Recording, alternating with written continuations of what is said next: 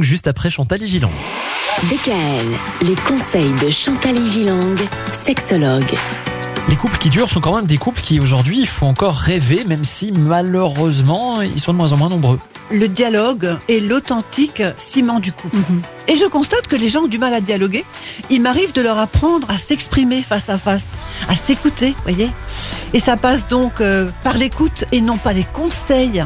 Vous savez, de se plaindre à son mari et celui-ci ne vous écoute pas, mais vous dit, tu sais, moi chérie, moi à ta place, voilà ce que je ferais.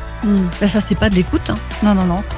La compassion également. Par exemple, si l'autre a une difficulté et du chagrin, avoir de la compassion.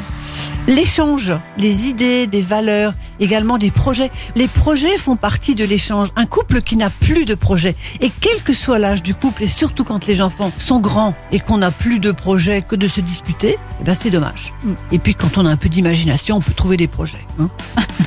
les mises au point, plutôt que de laisser les malentendus s'installer, oui, c'est-à-dire que les couples ont des griefs, ils se disputent, et quand la dispute est passée, hop, au lieu de faire la mise au point de la dispute, ils mettent tout sous le tapis. Mais ça veut dire que le tapis commence à avoir de sacrés bosses. Hein. Donc ça veut dire que même si les tensions sont redescendues, il faut pouvoir en reparler Oui, pourquoi on n'en reparle pas? Parce qu'on a peur que ça nous remette en colère. Et voilà.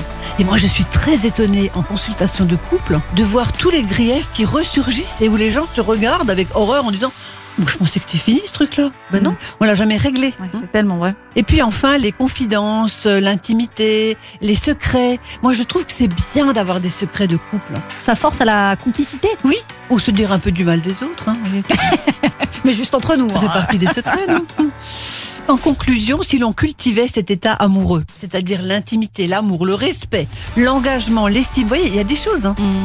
L'amour profond est apaisant. C'est-à-dire, il ne suffit pas d'être bon au lit, il faut également s'aimer véritablement. Et cet amour profond donne de l'intime, de la confiance. Il nous rend plus forts. C'est extraordinaire d'être à deux et de bien s'entendre. On oublie trop souvent que la synergie peut générer un couple aimant et complice. Les gens qui ont des conflits, qu'est-ce qu'ils peuvent avoir comme imagination pour être conflictuels C'est vrai. Mettons l'imagination au Ailleurs. service euh, ailleurs de la bonne entente. Et je termine sur une jolie phrase de Willy Pasini. À quoi sert le couple? Le couple sert à faire durer l'amour. Ah, c'est beau. On restera sur cette citation sur laquelle vous allez pouvoir réfléchir tout au long de ce week-end et on se donne rendez-vous lundi. DKL, retrouvez l'ensemble des conseils de DKL sur notre site internet et l'ensemble des plateformes.